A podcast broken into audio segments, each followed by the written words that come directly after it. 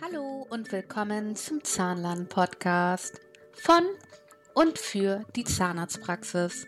Es geht um Praxismanagement, Hygiene, zahnärztliche Abrechnung und meine Meinung dazu. Also viel Spaß damit!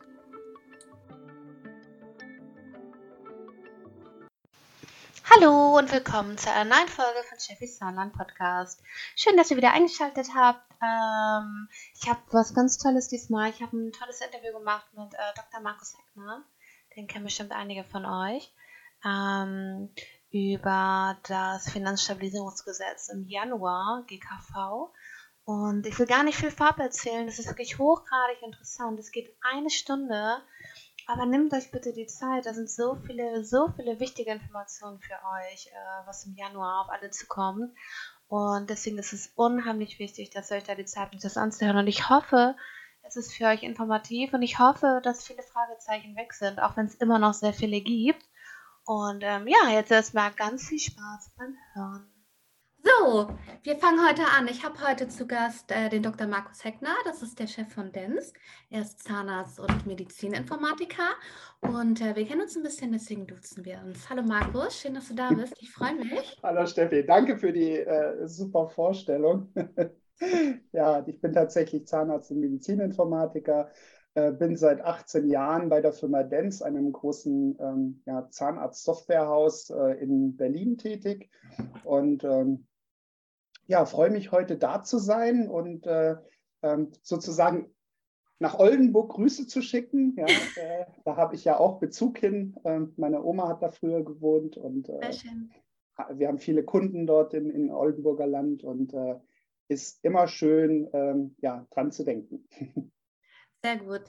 Markus, wir wollen heute sprechen über ganz äh, tolle neue Themen. Ähm, und zwar in erster Linie über das äh, GKV Finanzierungsstärkungsgesetz. Ich habe das anfänglich falsch benannt, deswegen hast du mir das aufgeschrieben, damit ich es nicht falsch sage. Ähm, genau, das war ja in letzter Zeit in aller Munde. Da gab es ja diverse Gerüchte drum über äh, Budgetierungen, Kürzungen, äh, dass äh, die PA nur noch begrenzt abrechenbar ist, weil ähm, alles gekürzt wird und so. Und da wollten wir heute mal drüber sprechen, was denn der aktuelle Stand in dieser Thematik ist und inwieweit da die Praxen eventuelle Einbußen einfahren müssen, beziehungsweise wie viel wir schon inzwischen wissen, weil es ist ja noch gar nicht alles raus so wie ich das verstanden das habe. Hast du sehr gut gesagt. Es ist noch nicht alles raus. Ein paar Sachen weiß man schon äh, äh genauer, äh, aber es hängt auch wirklich von der KZV ab, ob die ihren HVM, also ihren Honorarverteilungsmaßstab schon neu verhandelt haben oder noch nicht. Und es gibt manche KZV-Bereiche, die haben eben ähm, große Ängste, dass das Geld nicht reicht und andere sagen, nee, so viel Paro macht man bei uns im, im Land nicht. Ähm, das wird gar nicht so dramatisch. Ähm, warum ausgerechnet Paro jetzt sozusagen rausgepickt wurde, das sollte man vielleicht erstmal erklären, denn ähm, das Gesetz bezieht sich ja prinzipiell nicht nur auf Paro, sondern das betrifft ja einfach nur die Wiedereinführung der Budgetierung generell bei Ärzten, Zahnärzten und Apothekern weil einfach nicht genügend Geld da ist in den Krankenkassen. Man hat ja sehr viel Geld will jetzt nicht sagen verplempert, aber Telematikinfrastruktur, äh, Konnektortausch und ähm, äh, das hat Millionen gekostet. Und ähm, wenn man dann die Masken, die gekauft und danach verbrannt worden sind, das hat Millionen gekostet. Impfungen ähm, äh, zu koordinieren und irgendwelche Digitalisierungs-Apps, Luca und wie sie alle heißen, zu bezahlen hat, war teuer. Also man kann schon sagen, äh, Corona ähm, hat, hat viel Geld verbrannt. Ja. Oder Geld verschwindet ja nicht. Nein. Es geht nur von der einen Tasche in eine andere Tasche. ja. ja. Ähm, äh, Geld, Geld ist in der Vergangenheit nie weniger geworden, nur mehr. Und ähm, von daher muss man erstmal erklären, ähm, das ganze Gesetz ist eigentlich der erste Schritt ähm, um Kassen wieder irgendwie Geld zuzuspülen oder weniger Ausgaben zu fabrizieren. Und ich sage deswegen ganz explizit erster Schritt, weil ähm, man hat schon errechnet, wie viel Geld ungefähr dieses Gesetz in die Kassen spülen wird. Und das wird nicht helfen in den nächsten zwei, drei Jahren, dass die Kassen dadurch saniert werden. Das heißt, es wird noch mhm. viel mehr Einschnitte in Zukunft geben. Oder die erhöhen wieder den, den Abschlag von, von jedem Versicherten. Ja, also äh, die Versicherungsbeiträge, ja, ähm, die werden steigen und okay. du hast das genau auf den Punkt getroffen. Im Prinzip, dieses Gesetz hat Lauterbach äh, auf den Weg gebracht, um jetzt erstmal nur um 0,5 Prozent ungefähr äh, äh, den Bürgern erklären zu müssen, wird es teurer, ja, ihre Krankenversicherung und nicht, nicht gleich um 2, 3 Prozent. Ja. Aber letztendlich ist das, ja, ich sage mal, ähm, ein Aufschub auf Raten. Ähm, denn äh, es wird ja weiter weiter fleißig Geld ausgegeben für, für alles Mögliche. Ja, ähm, wir haben ja hier äh, nicht nur die Menschen, die in Arbeit stehen, die versichert sind übers Krankensystem, sondern wir haben ja äh, auch ganz viele ohne Arbeit. Wir haben jetzt auch viel Migration aus unterschiedlichen Ländern und unterschiedlichen Gründen, ja, darunter eben Ukraine-Krieg und Syrien und so weiter. Und äh, das ist natürlich humanitär und, und sehr solidarisch, aber es bedeutet halt auch, äh, in einem Solidarsystem was der eine verbraucht, muss der andere reingeben ins System. Ja, die Schweden können davon ein Lied singen, ja, bei 50 Prozent Steuer. Ähm, und das wird uns jetzt, wenn es so weitergeht, halt auch blühen. Und deswegen haben wir nicht nur zu kämpfen mit Inflation und mit, mit ähm, Teuerungsraten. Ja, ähm, du wirst deinen Kunden garantiert sicherlich äh, empfehlen, jetzt öfters mal äh, in die Materialkosten zu schauen und äh, äh, in den Programmen die Materialkosten nicht mal nur einmal im Jahr anzupassen, sondern vielleicht im Quartal. Ja, ähm, das ist äh, definitiv notwendig, ja. Mhm. Ja, ich, hab, ich beobachte immer die, die, die Preise, äh, die meine Frau so bezahlt für manche Produkte ähm, in der Praxis und ähm, äh, wir, wir haben so ein Lieblingsfüllungsmaterial, das ist in diesem Jahr schon dreimal der Preis erhöht worden. Also äh, jetzt ist es fast doppelt so teuer, wie es äh, noch vor vier Jahren war. Ähm, und das, wenn man das nicht anpasst, verliert man ja einfach Geld. Ja? Ja, gut, bei Füllung muss man dann eher die Mehrkosten erhöhen und das Material kann man ja leider nicht berechnen, ne? ja, hast du natürlich recht, hast du natürlich recht. Also bei den berechnungsfähigen Materialien. Guter Hinweis, vielen Dank. Ja, äh, deswegen bist du auch die Abrechnungsexperte. ja, aber das ist äh, im Prinzip so, ähm, wir, haben, wir haben hier einfach ähm, äh, Dinge, wo die Praxis momentan, da stürzen alle Themen auf einen zu. Ja. Und man möchte eigentlich nur behandeln. Und wenn man dann sich aber nur aufs Behandeln konzentriert und diese ganzen Themen ignoriert, dann kriegt man halt nicht mit, ähm, was links und rechts vielleicht an, an Unkosten gerade so starten. Und äh, dann wundert man sich, wenn man nicht die Einnahmen entsprechend erhöht hat, ähm, warum man am Ende unterm Strich weniger raus hat. Und äh, man möchte ja den Mitarbeitern auch regelmäßig Gehaltserhöhungen zahlen und Wertschätzung geben. Und äh, das funktioniert natürlich nur, wenn ich bei steigenden Kosten auch die Preise anhebe. Und ähm, äh, oder eben mehr leisten. Und eben mehr leisten funktioniert hier nicht ähm, durch ja. dieses Gesetz, weil mehr leisten heißt, ich bin überdurchschnittlich. Und sobald ich überdurchschnittlich arbeite, kriege ich nicht das, also sagen wir mal, ich arbeite doppelt so viel wie der Durchschnitt, dann kriege ich nicht doppelt so viel Geld. Ich kriege nee, vielleicht doppelt so viel Geld erstmal als Umsatz, aber mir wird nachher über einen Regress, ähm, über ein HVM, ja, über den Honorarverteilungsmaßstab, über die KZV gesagt, hey, lieber Dr. Heckner, Sie haben ja ganz klasse gearbeitet, vielen Dank dafür, zahlen Sie bitte XY Euro zurück, weil Sie waren so und so viel über den erlaubten ähm, Punktwerten äh, und, und äh, schauen Sie mal bitte in die Grenzwerttabelle. Und da haben wir schon so einen Begriff, den die meisten Zahnärzte gar nicht kennen. Also jeder, der jetzt nicht weiß, was eine Grenzwerttabelle ist, der sollte sich mit seiner KZV äh, mal in Verbindung setzen oder auf die Homepage dort gehen und äh, einfach mal den HVM, den aktuellen, runterladen. Schauen, ob der schon fürs nächste Jahr gilt oder ob, ob ähm, das einer aus 2013 ist oder so. Ja. Und, der fürs äh, nächste Jahr wird dann wahrscheinlich schon das Gesetz beinhalten, richtig? Also es gibt schon welche äh, KZV, die waren sehr schnell und haben HVM schon dieses Jahr angepasst. Ähm, ähm, in, in der Hoffnung, dass sie nicht nochmal korrigieren müssen. Ähm, die haben also, weil das Gesetz, auch wenn es jetzt erst vor kurzem verabschiedet worden ist, ist ja der Referentenentwurf schon seit Mitte des Jahres da. Okay. Und natürlich hat man als KZV auch darauf reagiert und so ein Worst-Case-Szenario auch schon mal ähm, errechnet. Und das Problem, warum Paro so im, im, im Fokus steht, ist einfach, ähm, wenn man sich die Zahlen anguckt, man, man weiß, das ist die Volkskrankheit Nummer eins. Ja. Es gibt einen extremen Bedarf. Mhm. Und jeder, der Paro, ähm, die neue Paro-Strecke schon etabliert hat, weiß, wie viel Geld man mit Paro momentan machen kann. Ja. Ist ja viel, viel besser bezahlt als früher. Und jeder, der das schon richtig gut umsetzt, ähm, der hat vielleicht da auch einen größeren Schwerpunkt reingesetzt, weil das eben wirklich ordentlich, also es ist ja eine Win-Win-Situation. Der Patient wird behandelt und ähm, man verdient ordentlich damit Geld. Ja? Also leistungsgerecht, will ich mal sagen. Ja, da braucht sich keiner beschweren. Das ist gut bewertet. Besser als in der GOZ. So. Ja. Und ähm, wenn, wenn ich aber jetzt ähm, das bisher mache, ist das Budget frei, weil die Budgetierung war temporär ausgesetzt.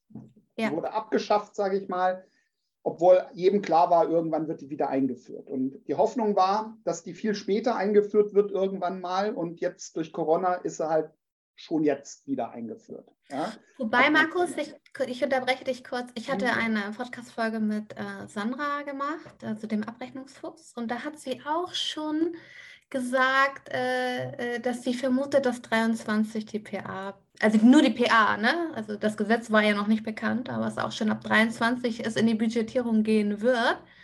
Ähm, also da war sie ja nicht ganz, ganz falsch mit ihrer Vermutung zu dem Thema. Nee, nee, die Sandra ist ja auch eine schlaue, ist ja ein schlauer Abrechnungsschutz. ähm, nee, äh, da, da, ist es natürlich auch so gewesen, ähm, als die neue Paro äh, vereinbart worden ist, haben die mhm. Krankenkassen äh, praktisch in die Vereinbarung schreiben lassen, dass man nach einem Jahr und nach zwei Jahren nochmal guckt, ähm, wie viel Geld denn ausgegeben worden ist, weil da gab es ganz unterschiedliche Schätzungen. Mhm. Die Krankenkassen sind davon ausgegangen, dass das pro Jahr 900 Millionen Euro kosten wird. Oha. Und hatten Sie und, recht? Ja, also dadurch, dass halt, wie viele Praxen prozentual würdest du schätzen, haben die Paro wirklich die neue Strecke so intensiviert, ähm, dass man sagt, die machen wirklich Paro jetzt als Schwerpunkt. Ich würde sagen, das sind keine 10 Prozent. Ich hätte jetzt auf 30 getippt, aber ähm, ja, auch ja gut, nicht die so. von dir betreuten Kunden sicherlich. Ja, das weil, sind dann 100, äh, ne? aber aber äh, so bundesdurchschnittlich, das ist ja immer das Hauptproblem. Ja? Ähm, wer geht auf eine Fortbildung?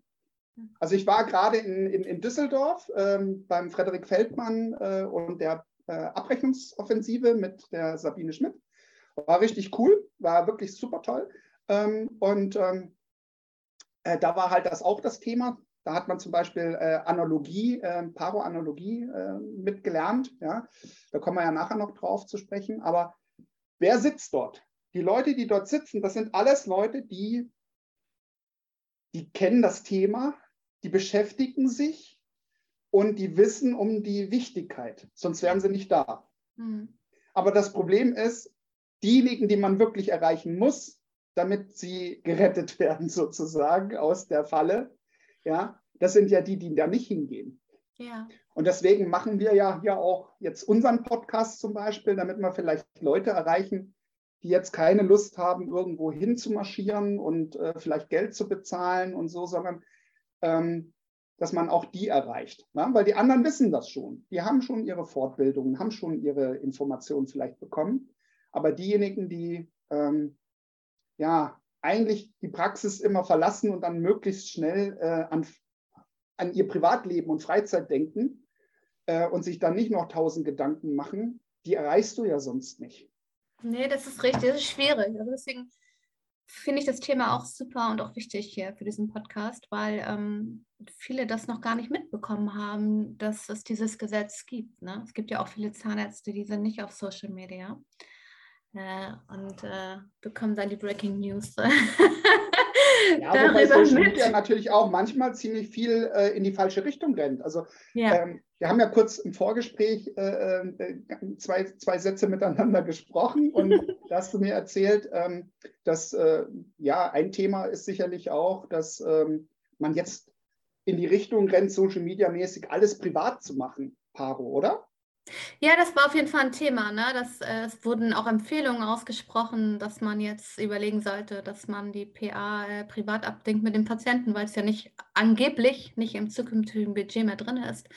Ähm, und ähm, genau, das, weil einfach noch so wenig raus ist. Also es ist ja gar nicht klar, wie, um wie viel Prozent oder um wie viel Geld wir jetzt sprechen, die, die, die sich reduzieren für, für die Praxis. Also, um, um das mal klar zu sagen, also äh, das ist der Blick in die Glaskugel, ja. weil das hängt ja von der Praxis ab.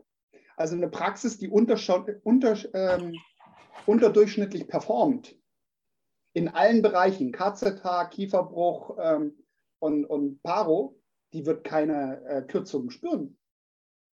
Eine Praxis, die auch wen, wo wenig gearbeitet wird, die sich ähm, vielleicht nur halbtags geöffnet sind oder die, die halt klein sind, die werden gar nicht diese großen, die haben andere Probleme. Die haben das mit dem Strom, mit, mit, äh, mit Gas, mit all diesen Sachen. Die haben ganz viele andere Probleme. Aber Budgetierung ist da nicht das Problem. Problem ist gerade für die Powerpraxen, ja, die überdurchschnittlich performen. Und je mehr die über dem Durchschnitt sind, desto höher wird auch gekürzt. Also, weil es wird ja nicht so gekürzt. Manche stellen sich das so vor, okay, da gibt es eine magische Grenze und ab dieser magischen Grenze, ab da wird gekürzt, also versucht man nicht viel über die Grenze zu sein. Ja.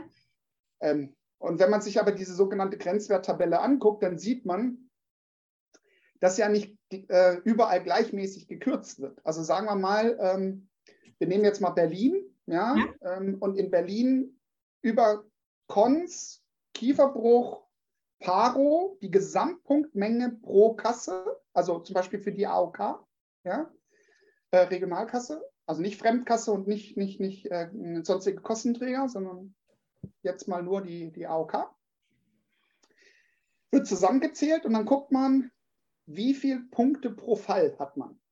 Im Quartal. Genau. Mhm. Ja? Oder im, im, im Monat, wenn du die Monatsabrechnung jetzt siehst. Mhm. So, und ähm, dann schaut man das sich an und wenn man dann ähm, halt über dem Berliner Durchschnitt ist, der da festgelegt worden ist, dann wird der erste Teil nicht gekürzt bis zu der Grenzwerttabelle. Ja, ähm, Punkt 120 zum Beispiel, 120 Fälle ähm, über alles, nicht nur Paro, nicht 120 Paro-Fälle, da gibt es ja auch so falsche Infos, nee, nee, über alle Fälle. Ähm, und dann ähm, die nächsten zehn werden ein bisschen gekürzt. Die nächsten zehn noch mal ein bisschen mehr gekürzt und so weiter. Und wenn du auf einmal doppelt so viele Punkte hast, dann wirst du schon 40, 50 Prozent von diesen Leistungen gekürzt. Aber nicht auf die Gesamtpunktmenge, sondern auf das, was eben über dem Grenzwert ist im jeweiligen. Ja, das, das kenne ich. Je mehr du arbeitest, desto ähm, ähm, äh, mehr am Ende wird dir gekürzt, aber nie über 60 Prozent. Also soweit ich weiß, kenne ich kein HVM, wo mehr als 60 Prozent gekürzt wird. Das heißt, im schlimmsten Fall bekommst du nur 40 Prozent von dem, was du eigentlich an Umsatz gemacht hast. Und 60 Prozent darfst du wieder ähm, zurückzahlen. Das ja. ist aber das absolute Maximum. So, und wenn du jetzt ausrechnest, dass du sagst, Mensch, das wird mir aber reichen, weil meine Kostenstruktur in Ordnung ist, dann hast du gar kein großes Problem, ähm, weil du brauchst das nicht fürchten. Wenn deine Kostenstruktur aber hoch ist, ähm, und du diesen Gewinner einfach äh, machen musst, weil du äh, auch andere private Verpflichtungen hast. Ja, du hast dein Tesla gekauft, dein Porsche, was weiß ich, keine Ahnung. Ja, äh, das Haus, das können ja auch äh, einfach nur die Kosten für die Kinder sein, für die Ausbildung und so. Egal, was man da jetzt vielleicht, ähm, man hat ja mit bestimmten Einnahmen gerechnet. Und deswegen ist das, also du würdest doch nie einen Dachdecker erzählen, okay, wenn du ganz fleißig bist und statt also jeder Dachdecker in Berlin macht äh, im, im Quartal zehn, zehn Dächer. Wenn du 20 machst, dann äh, kriegst du die ersten zehn komplett bezahlt, aber die zweiten zehn, da kriegst du nur die Hälfte. Da wird jeder Dachdecker sagen, hey, du hast ja wohl eine Macke, dann gehe ich in ein anderes Bundesland und mache es da, wo es diese Regelung nicht gibt. Jetzt ist das aber bei Zahnärzten so, es gibt kein Bundesland, was sozusagen ähm, äh, dann budgetierfrei, äh, budgetfrei ist, weil äh, das halt eine bundesweite äh, Gesetzgebung ist. Und jede KZV ja. ist verpflichtet, die Gelder so vert zu verteilen, dass äh, es zu keiner Leistungskürzung kommt.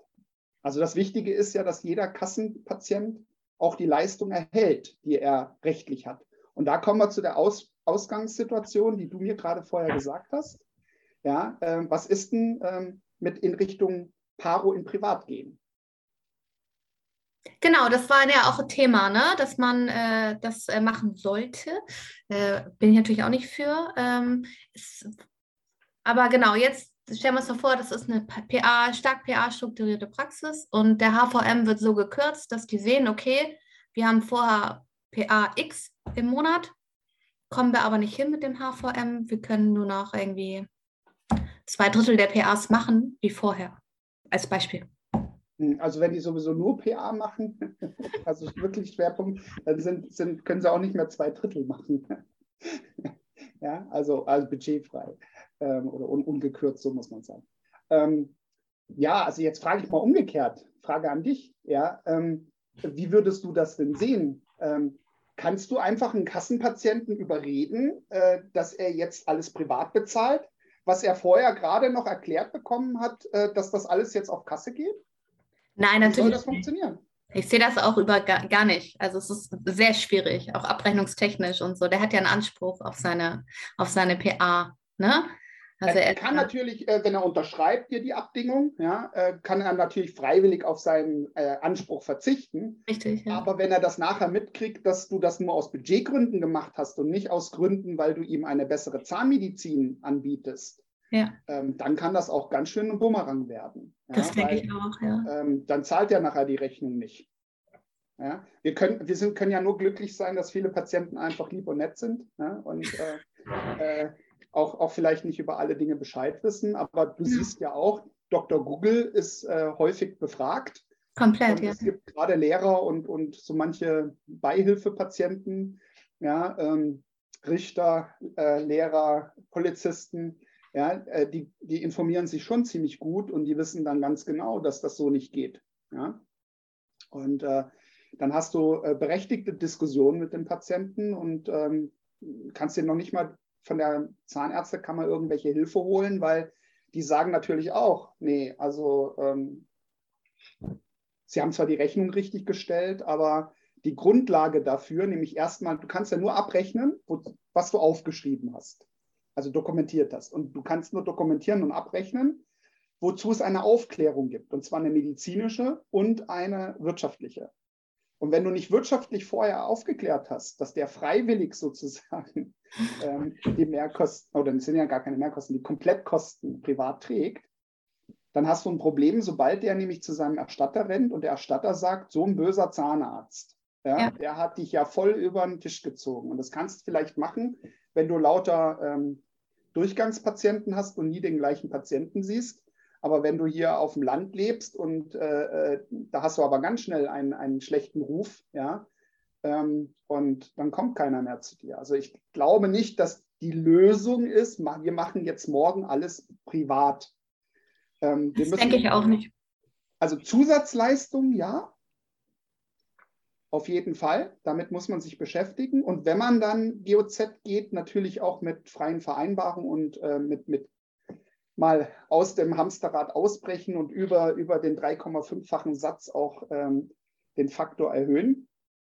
Ja, mit der entsprechenden äh, Paragraph 2 Absatz 1 äh, Vereinbarung. Aber solange der Patient jetzt nicht in die GOZ geht, sondern ein reiner Kassenpatient ist, dann müssen wir einfach uns nur bewusst sein, ähm, wie viel Zeit wir in ihn investieren dürfen. Und äh, wie viel kostet uns der Fall? Wenn jetzt also ich mit einem Patienten beschäftigt bin, eine Stunde, dann muss ich einfach wissen, was kostet mich diese Stunde. Ja, das ist sowieso. Also das musste man auch vor dem Gesetz schon wissen.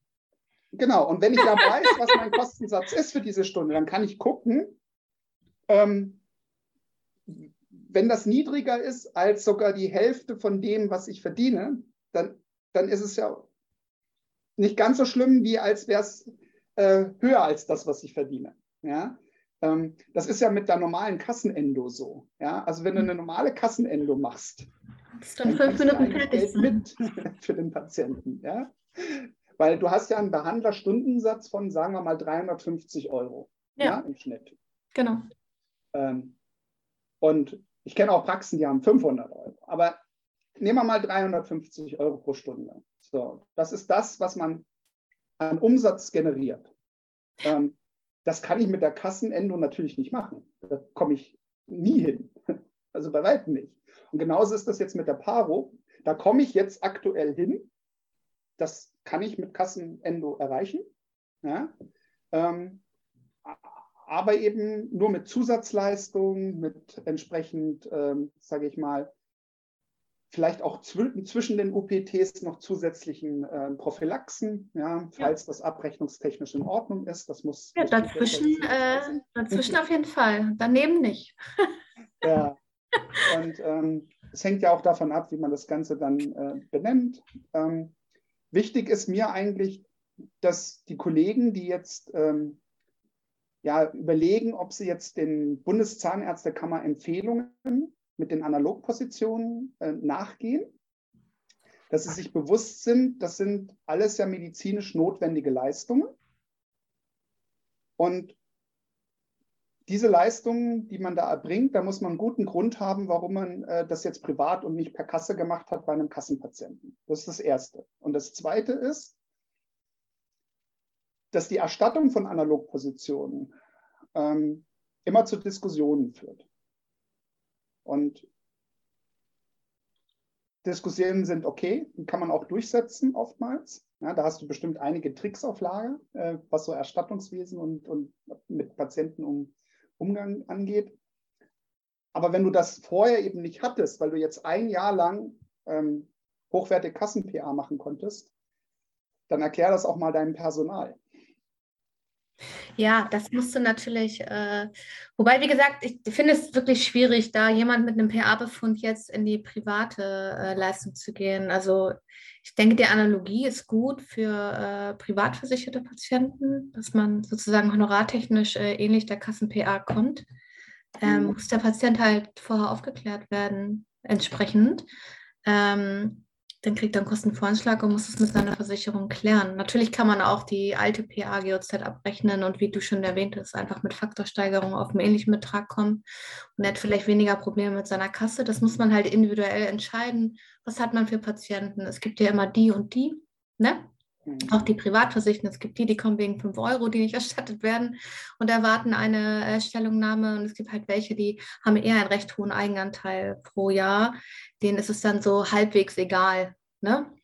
Ähm, ob es da arge Probleme mit der Versicherung gibt oder nicht. Und das muss man halt dann, denke ich, individuell entscheiden oder mit, mit dem Team besprechen, welche Variante da die sinnvollste ist. Ähm, beim Kassenpatienten sehe ich das ehrlich gerade gar nicht die, die, die PA privat abzudecken. Nicht, wenn er einen Befund hat. Ja, ja, wie würdest du jetzt vorgehen? Was, was äh, empfiehlst du sozusagen deinen, deinen Kunden in dem Bereich? Ja, das ist schwierig, weil ich echt noch überhaupt kein Gefühl habe, wie hoch die Kürzung ist. Ja, also ähm, für, für Niedersachsen gibt es noch keinen neuen HVM. Und ähm, ich müsste einfach die Differenzierung äh, sehen. Da müsste ich mir halt die, die bisher abgerechneten Punktmengen des vorherigen Jahres nehmen und dann äh, müsste man ins, in, in, in, in Gespräch gehen. Ne? Dann müsste ich, dann hat man ja auch ein Gefühl, wie viele PAs haben wir jetzt äh, 22 gemacht. Das wird wahrscheinlich 23 ähnlich sein und dann kann man überhaupt gucken, in welche Richtung geht die ganze Geschichte. Ja, also wie hoch wäre eine eventuelle äh, Budgetreduzierung oder ab wie viel gibt es nur noch 70 Prozent, 60, 50 und 40 und da muss man halt im Dialekt gehen und gucken, ähm, genau, inwieweit man da sich verändern muss oder nicht. Ne? Genau. Wie viel Euro sprechen wir, die es eventuell gekürzt geht und äh, können wir das so belassen und einfach durch andere Leistungen äh, das Geld wieder reinholen. Ähm, bei den Patienten, wie gesagt, mit mehreren Zahnreinigungen zwischen den UPTs, äh, eine intensivere Vorbehandlung oder äh, andere Leistungen oder grundsätzlich, dass andere GOZ-Leistungen äh, höher bewertet werden, dass so der Durchschnitt sich dadurch erhöht an Privatleistungen, dass das wieder aufgefangen wird. Das muss man halt dann wirklich echt individuell betrachten. Das kann ich hier so gar nicht, ich könnte hier jetzt kein, keine, keine Zauberlösung äh, holen. Da muss man wirklich die individuellen Zahlen haben und die für diese Praxis entsprechenden HVM, der dann vorgegeben wird. Ne? Also das sehe ich auch so wie du. Ich hätte jetzt auch für eine reine PA-Praxis keine Lösung. Ja? Ähm, Aber für eine Praxis, die ihren Schwerpunkt hat in ZE und Paro mitmacht oder Cons und Paro mitmacht oder Implantologie und Paro mitmacht, da gibt es sehr wohl gute Lösungen. Und äh, zwar Lösungen, die bisher leider viel zu kurz gekommen sind. Also ich, ich tue das ja schon gebetsmühlenartig immer wieder wiederholen bei jeder Gelegenheit, aber ich bin der totale Verfechter von der freien Vereinbarung. Ja. ja. Ähm, viele rufen ja nach dem, oh, wir haben seit 1988 keine neue GOZ, wir wollen eine GOZ-Novellierung. Und es gibt auch ganz viele, die sagen, oh Mensch, wir haben seit Ewigkeiten äh, keinen, keinen neuen Punktwert bekommen. Ja, aber dazu muss ich was sagen. Da gab es mal eine ganz große Klage von Zahnärzten und da hat der Bundesgerichtshof gesagt, da wird nichts geändert, weil die GOZ wird gar nicht ausgeschöpft. Exakt. Genau, weißt du gut. Ja, das ist nicht nur der Bundesgerichtshof, das war auch äh, Verwaltungsgerichtshof und äh, Oder so, Sozialgerichtshof. Also mehr, die, die, Zahnärzte haben in verschiedenen äh, Wegen versucht zu, zu klagen, na, auch teilweise mit Unterstützung aus der Standespolitik. Ähm, aber letztendlich, äh, das Ergebnis ist genau das, was du gesagt hast. Es wird keine Punktwerterhöhung geben, ähm, weil es gibt die freien Vereinbarungen. Und genau. wenn du dir jetzt mal anguckst, jeder kann ja sich das äh, ähm, Jahrbuch der, der Bundeszahnärztekammer bestellen ähm, oder der KZBV, da stehen die Zahlen, glaube ich, auch drin. Und da kann man sehen, seit zig Jahren verändert sich der durchschnittliche Faktor nicht. Also ich habe ja einen Gebührenrahmen bis zwei, äh, bei, bei 2.3 ja, Faktor muss ich nicht begründen. Sobald ich 2,31 mache, muss ich begründen. Und der geht bis 3,50. So, und da scheint es schon so schwer zu sein, richtige Faktorbegründungen zu finden, dass die Leute immer bei 2,3 bleiben. Das ist schon mal die traurige äh, Erkenntnis Nummer eins. Total gruselig, ja. Dann diejenigen, die eine Begründung finden, die lassen es aber bei 2,4, 2,5, 2,7. Die gehen nicht bis zum 3,5-fachen Satz. Ganz, ganz wenige gehen auf den 3,5-fachen Satz. So, und warum sollte ein Gericht sagen, jemand braucht mehr Geld, wenn man noch nicht mal den Gebührenrahmen ausschöpft? Ja. So, jetzt gibt es in der GOZ was Wunderbares, Paragraph 2 Absatz 1. Und da könnte ich sogar aus dem 3,5 Satz herausgehen und sobald ich 3,51 nehme, braucht man nicht mehr begründen. Braucht noch nicht mal begründen. so, jetzt mal, mal ganz ehrlich. Also, ähm, und das sind nicht mal 2% der Zahnarztpraxen, die diesen Weg gehen. Aber die 2%, da sind viele bei unseren Kunden, von uns Kunden, weil ich das, wie gesagt, seit zehn Jahren immer wieder runterbete. Ähm, die haben gar keine Lust darauf, dass die GOZ novelliert wird. Weil was passiert denn, wenn die GOZ novelliert wird? Bei den Ärzten spricht man jetzt bei der GOE davon, dass die neue GOE keinen Gebührenrahmen mehr hat, sondern nur noch den Faktor 1. Die wollen die Punktwerte anheben, aber dann nur noch Faktor 1 und es gibt keine freie Vereinbarung mehr. Das wünscht sich doch niemand in der Zahnheilkunde, oder? nein, nein. Also la lassen wir es mal so, wie es ist. Die sollen mal bitte sich woanders konzentrieren und gerne weiterhin bei Zahn, ähm, äh, Zahnmedizin den Fokus ähm, auf den alten Gebühren lassen. Da haben wir wenigstens die Möglichkeit, dass die Menschen, die sich fortbilden und mutig genug sind, in freie Vereinbarung zu gehen, dass die dann auch ähm, ja, ein freieres Leben haben. Weil ich sage mal, selbst wenn ich den siebenfachen Faktor nehme und damit doppelt so hoch bin wie mein 3,5-facher Satz, siebenfach gilt nicht als Wucher. Ja, das heißt, ich kann das locker nehmen. Und ähm, dann brauche ich nicht mehr diskutieren. Dann habe ich einen Punktwert, weil wenn eine Punktwerterhöhung wäre, wäre der ja vielleicht um 10, 20 Prozent erhöht, aber nicht ums Doppelte. So, dann hätte ich genau das, was ich haben will. Und äh, das kann ich natürlich in der Implantologie äh, sehr gut nutzen. Das kann ich in, bei ZE wahnsinnig gut nutzen. Das heißt, da könnte ich die Verluste, die ich in Paro habe, äh, an Umsatz ähm, wieder wegmachen. Ja, genau hilft natürlich nicht der reinen Paropraxis jetzt, äh, wenn, wenn die vor allem äh, gesetzlich Versicherte hat und keine, keine Privatversicherten. Mit dem Privatversicherten könnte ich auch da wieder ähm, das Verhältnis gerade rücken. Ja? Genau, wobei das ja bei einer analogen Position nicht gehen würde, weil die ja nicht äh, gestiegen werden sollten. Die sollten ja schon den Preis haben, der, der also, gesetzt wird. Ne? Aber wenn man dann die alte PA-Position nimmt, also die ursprünglichen, ne? die äh, die 40, 70, 40, 75, die kann man natürlich ins Unendliche steigern. Das ist natürlich überhaupt kein Problem. Steffi, du hast natürlich recht, dass man ähm, Analogpositionen möglichst, sage ich mal, bei dem Anlegen mit einem einfachen Faktor oder 1,4, 1,5, 1,6, 1,7, 1,8, höher sollte man nicht gehen. Ja? Aber man kann natürlich auch äh, die ähm, Analogiefaktoren erhöhen äh, und steigern. Und man kann die natürlich auch ähm, mit der freien Vereinbarung auch zum siebenfachen Satz machen. Es macht nur keinen Sinn, ähm, weil dann habe ich Diskussionen mit dem Patienten und die hätte ich gar nicht notwendig, wenn ich die richtige Position von vornherein in der GOZ gesucht hätte. Weil was viele ja nicht wissen, ist, äh, wenn ich eine Analogposition aussuche, dann muss die nicht im gleichen Bereich sein. Also wenn ich jetzt, äh, ich glaube, bei der Analogie in der, äh, bei der Bundeszahnärztekammer, die haben ja fast alles aus der Implantologie genommen. Ja, oder aus der Funktionsanalyse. aus Paro genommen worden, sondern man hat äh, äh, implantologische Leistung genommen, weil das, was man macht, ist ja, ähm, man sucht nicht was medizinisch Äquivalentes, sondern man sucht was wirtschaftlich Äquivalentes, ja, was vom Zeit- und Preisaufwand ähnlich gelagert ist und dann mache ich eben meinen Spruch mit entsprechend dieser Leistung und dann äh, kann ich das hinlegen. Und deswegen, so wie du sagst, komplett richtig, ja, ähm, man legt die natürlich so an, dass der Faktor niedrig ausschaut, aber die Gebühr nachher trotzdem äh, äh, genügend Geld bringt. Ja, ganz klar. Und, und da gibt es ja auch die Diskussion, ob man da schon äh, ähm, Materialien mit, mit, mit sozusagen mitberechnet, äh, ohne die einzurechnen, sondern nur mit zu kalkulieren in den Faktor. Aber das ist wieder ein anderes Thema. Wir sind ja eigentlich. Genau, aber ja, das auch. Man sollte halt alles, was diese Position beinhaltet, in der Analogie reintun. Genau. Außer das ist halt ein Material, das über die Wirtschaftlichkeit ist, das separat berechnet werden kann. Korrekt. Genau. Sehr gut, genau. Sehr gut, ja.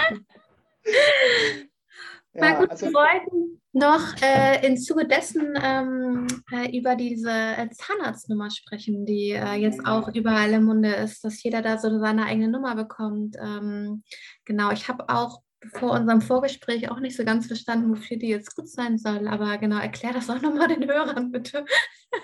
ja, also man muss ja einfach sagen, die KZV verschicken jetzt an ähm, jeden Zahnarzt mit Zulassung, an jeden Zahnarzt mit Anstellung und an jeden ermächtigten Zahnarzt mit Zahnarztnummer. Vorbereitungsassistenten und Weiterbildungsassistenten kriegen die nicht. Mhm. Ähm, aber diese Zahnarztnummer, ähm, die ist eindeutig. Also man kann sozusagen, der Dr. Heckner hat die Nummer XY und der Dr. Andreas hat die sowieso.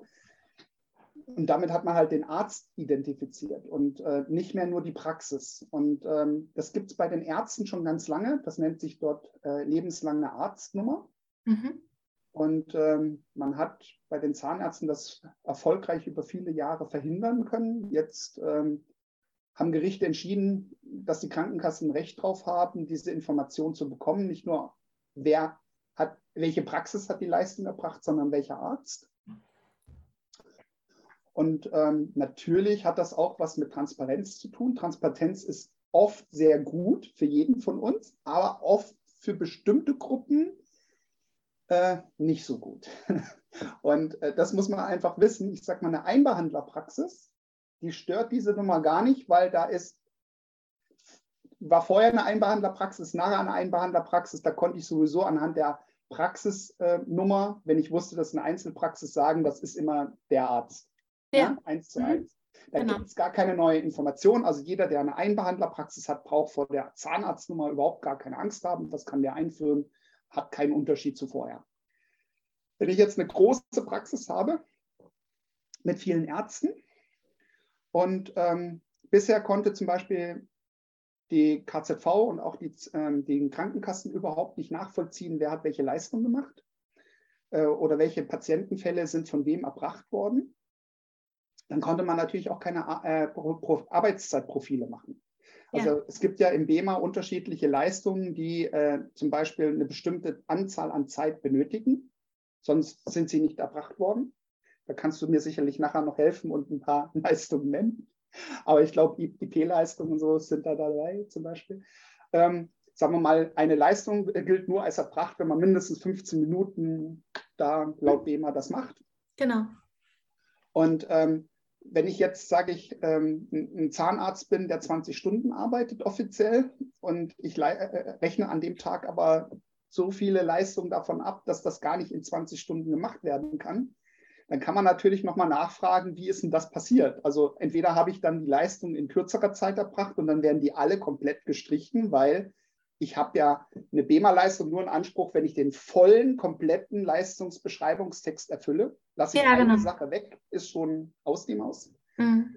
Ja, und ähm, genauso kann es natürlich sein. Also stell dir mal vor, du bist ein junger, dynamischer Zahnarzt, hast eine Praxis au äh, aufgemacht, die Leute überrennen dich, du arbeitest wie Hölle und dann kriegst du zum ersten Mal deinen Honorarbescheid gekürzt. Und da steht drin, sie haben zu viel gearbeitet dann willst du ja eigentlich nicht damit leben. Also überlegst du dir vielleicht eine Umgehungsmöglichkeit. Und eine Umgehungsmöglichkeit wäre, man holt sich einen Partner rein, hm. der nicht so viel arbeitet wie man selber, der aber genau das gleiche Budget bekommt wie einer. Also du hast 100 Prozent, der hat 100 Prozent, du arbeitest viel, der arbeitet weniger, dann habt ihr zusammen durchschnittlich viel. Ja. Das heißt, ihr werdet durchschnittlich äh, an, betrachtet und entweder gar nicht gekürzt oder weniger gekürzt als vorher. So, wenn der Arzt aber gar nicht die Leistung erbringt, sondern alles der eine und das in Zukunft über die Zahnarztnummer sichtbar ist, dann gibt es vielleicht, das ist jetzt eine Vermutung von mir, in welche Richtung wir hier rennen, es ist noch nicht bewiesen und noch nicht durchgesetzt, ähm, nicht mehr eine praxisbezogene Budgetierung, sondern eine personenbezogen, eine, eine arztbezogene.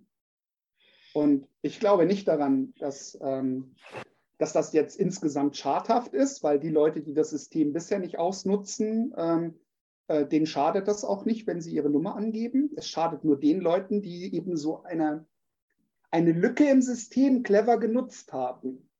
Diese Lücke, ja, das ist ungefähr wie man einen Steuertrick findet und irgendwann die Finanzbehörden feststellen, diesen Steuertrick müssen wir mal aushebeln. Mhm.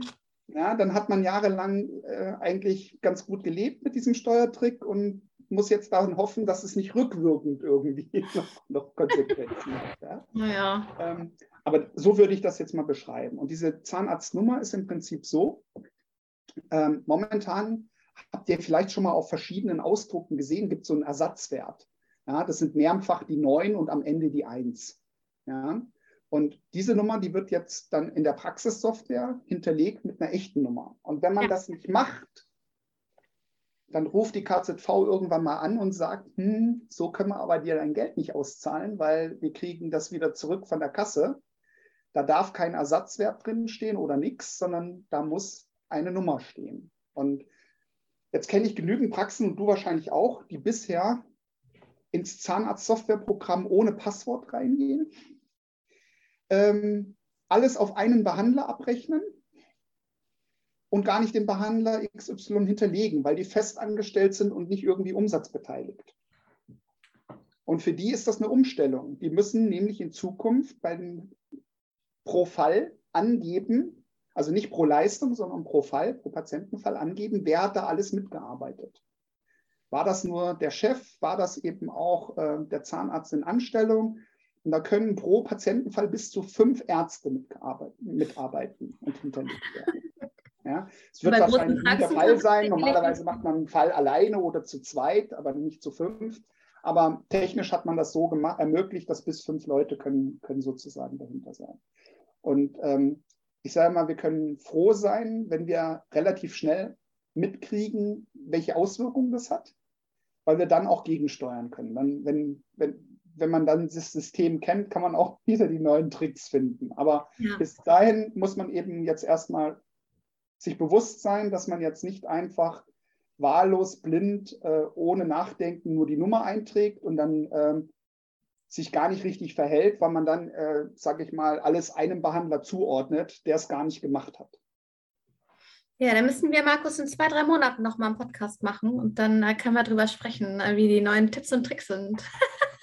sehr gerne, sehr gerne. Wahrscheinlich wird das noch ein bisschen länger dauern, weil ähm, die, ähm, die erste Quartalsabrechnung äh, muss erstmal gelaufen sein ja. und dann muss man gucken, wie schnell die KZV auch auf bestimmte Auffälligkeiten reagieren und ob die überhaupt selber reagieren oder ob das dann krankenkassenbezogen ist.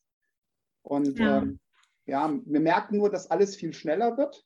Manchmal hat es ja richtig Vorteile, wie mit dem EBZ. Ja, wenn wir da hier einen elektronischen Heil- und Kostenplan aus Dance Office verschicken und nach fünf Minuten hast du die Genehmigung, ja, ist dann super. ist das natürlich genial. Ähm, ja, da gibt es noch zwei, drei Programme, da geht es noch gar nicht. Das finde ich äh, ganz furchtbar. Ich, ich, ich, ich sage nichts Negatives über Wettbewerber. Ähm, ich weiß, äh, äh, du hast ja viele Dampfsoft-Kunden, wir haben die ganzen Dance-Kunden. Auf jeden Fall bei den beiden funktioniert es. Lassen wir es bei den Positiven. ja, und ähm, ja, äh, was ich aber eigentlich sagen wollte, ist, ähm, da ist Geschwindigkeit ein Vorteil ja. eigentlich für den Patienten, weil er schneller behandelt werden kann. Ja. Für die Kasse, weil sie nicht mit Papier arbeitet, sondern alles automatisiert ist. Und für den Zahnarzt natürlich auch. Ich habe so häufig, wie ich von ZMV und Praxismanagerinnen gesagt bekommen, boah, ist das genial, ich muss nicht mehr hinterher telefonieren. Das ist ja. unglaublich. Wir kriegen so viel Feedback, positives Lob und so weiter. Ähm, und trotzdem gibt es noch ein paar Leute, die auch da wieder was zu meckern finden, weil die dann sagen, Mensch, früher haben wir immer noch drei, vier Wochen Zeit gehabt, bevor wir uns mit dem Patienten nochmal beschäftigen mussten. Jetzt, jetzt geht das so schnell, da kann man ja gar, hat man ja gar keine Zeit mehr zum Denken. Okay. Das verstehe ich jetzt nicht, diese Kritik, aber okay. ja, guck mal, wenn du jetzt einen Cerik hast, ja, ja, dann kannst du im Prinzip einen Patienten warten lassen im Wartezimmer und äh, kannst danach gleich loslegen. Dann findest du das natürlich total cool.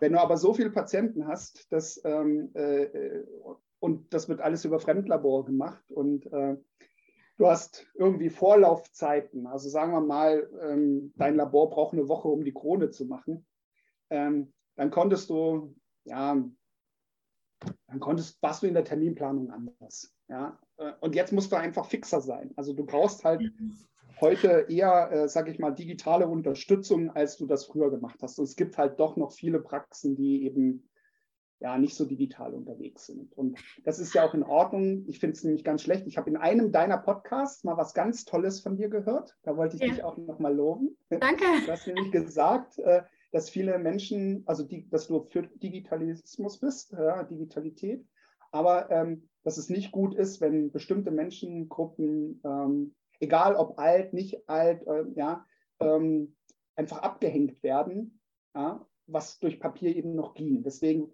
finde ich auch ganz negativ, wenn alles ein Muss ist und nicht ein Kann. Weil wenn etwas gut ist, dann setzt sich das von alleine durch, dann braucht es kein Muss. Genau. Ja, und es ist auch besonders schwierig für die Praxen, die einfach noch kein EBZ haben. Ähm, und jetzt diesen Zwang zu haben, äh, äh, ab 1.1. musst du EBZ nutzen, wenn aber die Softwarehersteller da gar nicht hinterher sind oder äh, aus irgendwelchen Gründen, die ich natürlich nicht kenne, mhm. ähm, das noch nicht umgesetzt bekommen in den Praxen. Ähm, dass die überhaupt keine... Kim, ja? Der Kim ist noch gar nicht installiert, nicht bestellt. Ja. Ja, das habe ich ganz oft, wenn ich mit äh, anderen Praxen telefoniere oder, oder äh, Kollegen, bei denen in Praxen, wo ich bin, wenn es um Röntgenbilder geht, dann immer nur eher, ja, wir schicken es über Kim und dann höre ich nur von der anderen Seite, nee, wir haben noch kein Kim. Und dann denke ich mir, what? so, ja. also ich denke, warum? Ne? Verstehe ich nicht. Also das ist wirklich die äh, häufigste Antwort. Also die wenigsten sagen, ja, gerne. Ne? Ähm, die meisten, äh, äh, also da sind doch meine Kollegen echt am Verzweifeln, weil immer sagen, ja, schicke ich über Kim und dann äh, überantworten, nee, wir haben noch kein Kim, schicken Sie das bitte per Aber weißt du, so ging es uns am Anfang, also am Anfang letzten Jahres. Ja, da hatten wirklich viele noch kein Kim. Mittlerweile haben, haben alle unsere Kunden Kim. Aber genauso das, was du erzählst, ging uns früher so. Und das ist ja mit dem Fax auch so als Fax gekommen ist, haben das sich ein paar hingestellt und die haben dann schön hin und her faxen können. Und jahrelang war das die Nummer eins unter der Ärzteschaft, ja. Äh, aber es gab natürlich, als Fax gekommen ist, auch Menschen, die gesagt haben, brauche ich nicht, äh, geht doch mit Brief, ja. ja. Äh, was brauche ich? Ein Fax ist mir zu teuer. Ähm, und genau so haben wir es halt jetzt mit, mit, mit, mit Kim, ja, und vielen anderen Dingen auch. Also jeder hat so seine eigene Geschwindigkeit und das finde ich auch völlig in Ordnung. Und ähm, äh, blöd wird es nur dann, zum Beispiel, wenn du, du hast ja Personalnot. Mhm. Ja, in allen Stellen hört man, hier gibt es nicht genügend Mitarbeiter und so.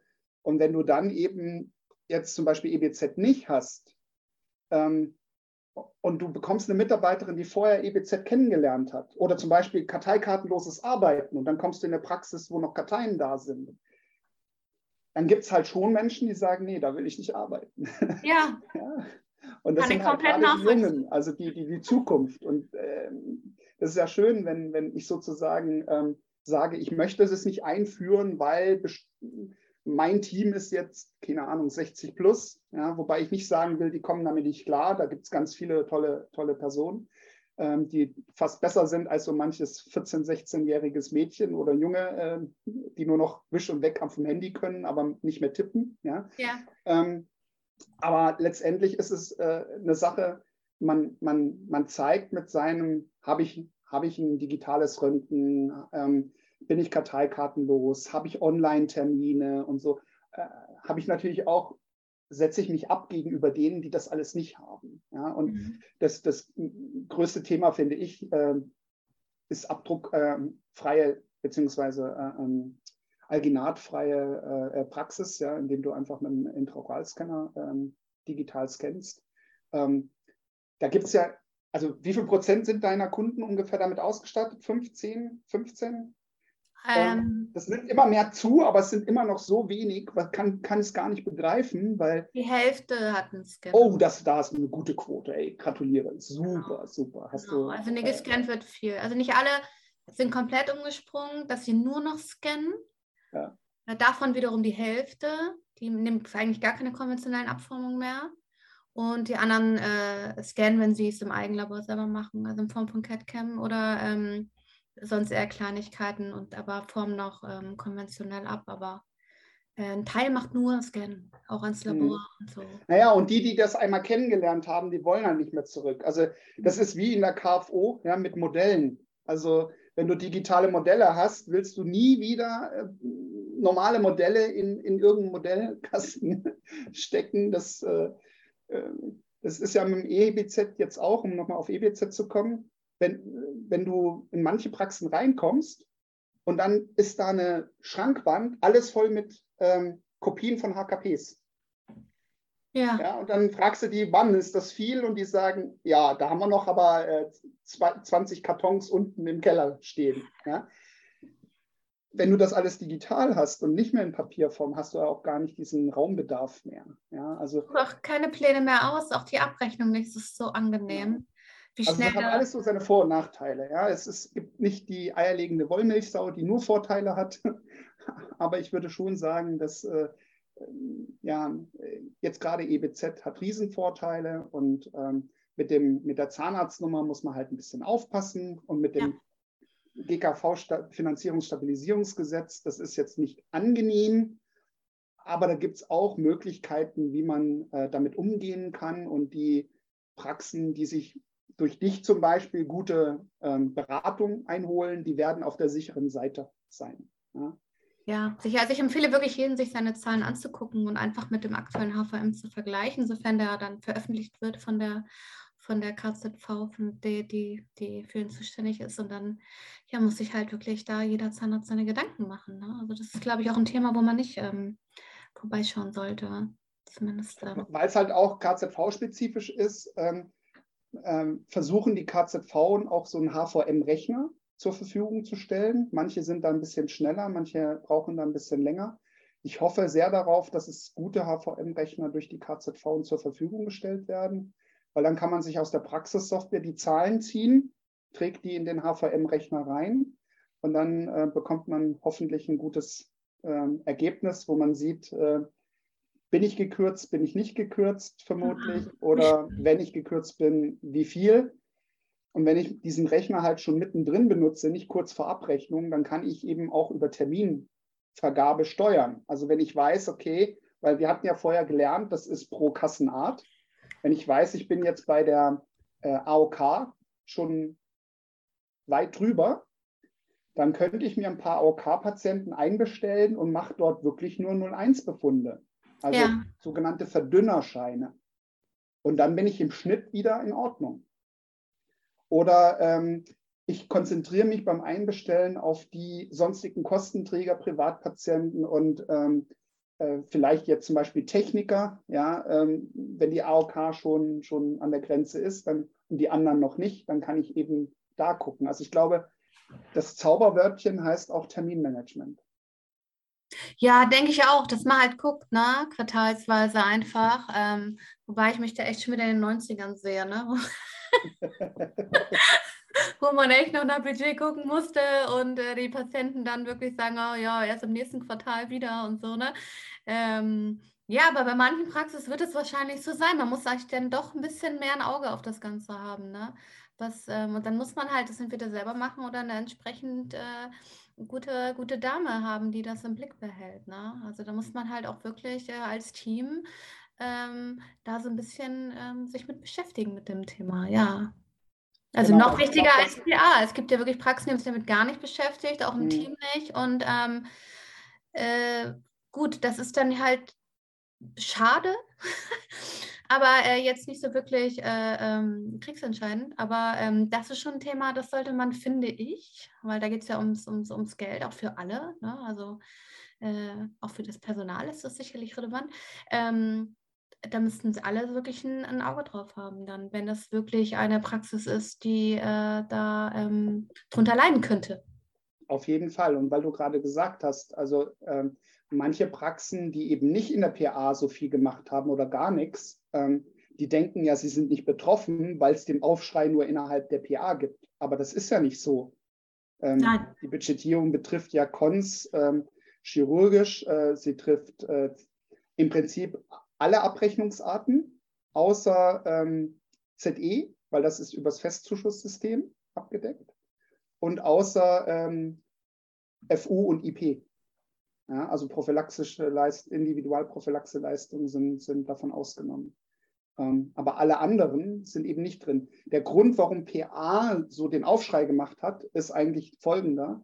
Normalerweise, wenn so ein äh, neues Gesetz kommt, lässt man neue Leistungen aus der Budgetierung raus. Ah, ja. Und Paro sind ja neue Leistungen.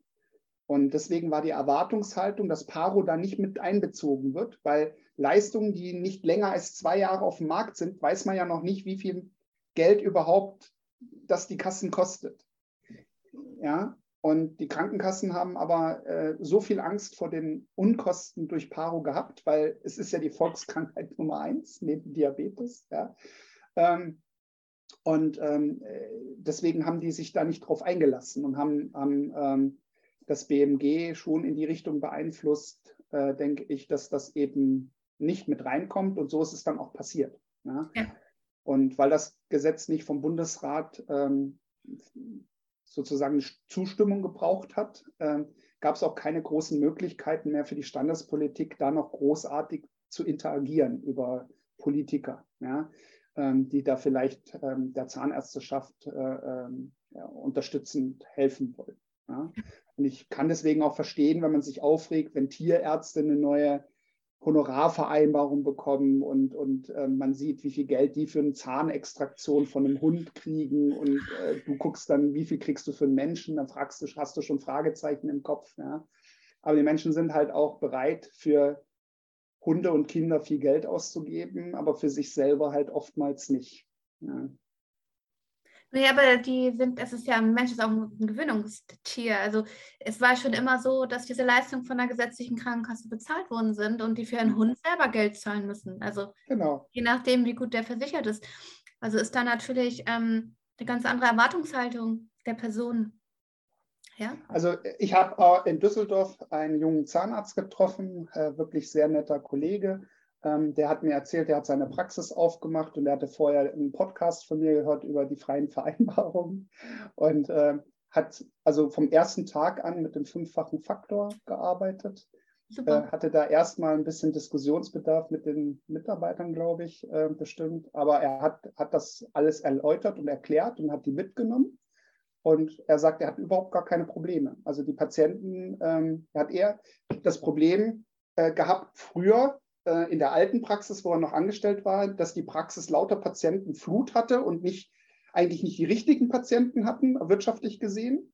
Äh, und jetzt hat er eben ähm, nur Patienten, die auch mitgehen. Und ich sage eines, wer Geld bezahlt für eine Leistung, der erwartet natürlich auch eine Leistung. Also ja. man muss dann auch was leisten aber der schätzt es auch. Das sind also Menschen, die dann auch zum Termin erscheinen.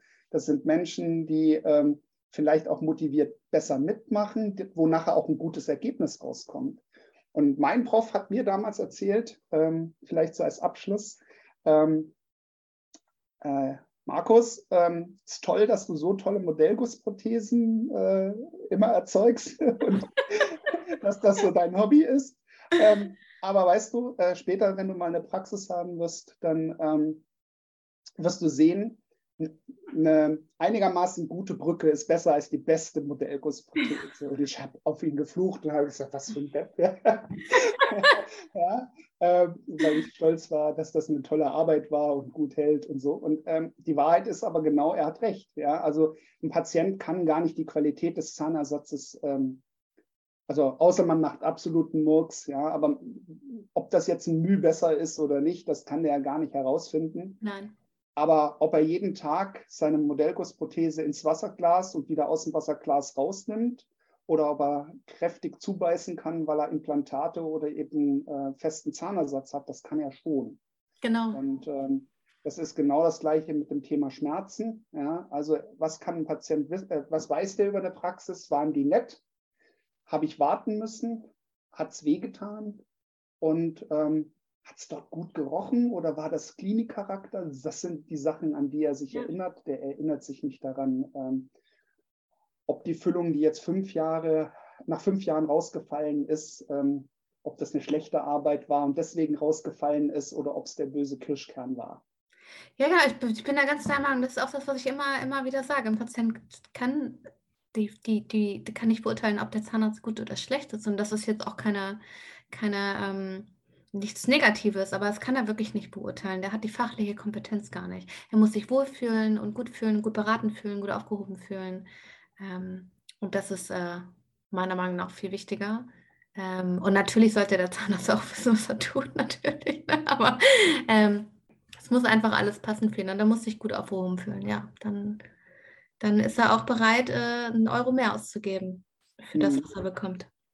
Jetzt hat so viel Spaß gemacht. Ich habe gerade die ja. Uhr gesehen und bin erschrocken. Ja, guck mal. Aber super, es war trotzdem total schön und total informativ. Und ich glaube, das wird ganz, ganz vielen äh, helfen, äh, die sich jetzt erst mit dem Thema auseinandersetzen müssen. Ja, also ich danke dir für deine Einladung. Ähm, ja. Hat mir sehr viel Spaß gemacht. Ähm, können wir gerne wiederholen im neuen Jahr. Und ähm, ja, dann wünsche ich dir einfach heute noch einen schönen Nikolaustag und äh, sinnliche Weihnachten und äh, ja, äh, freue mich, wenn wir uns irgendwann mal auch so sehen. Ja, ich auch. Vielen Dank, Markus. War nett. Bis dann. Tschüss. Dann, tschüss.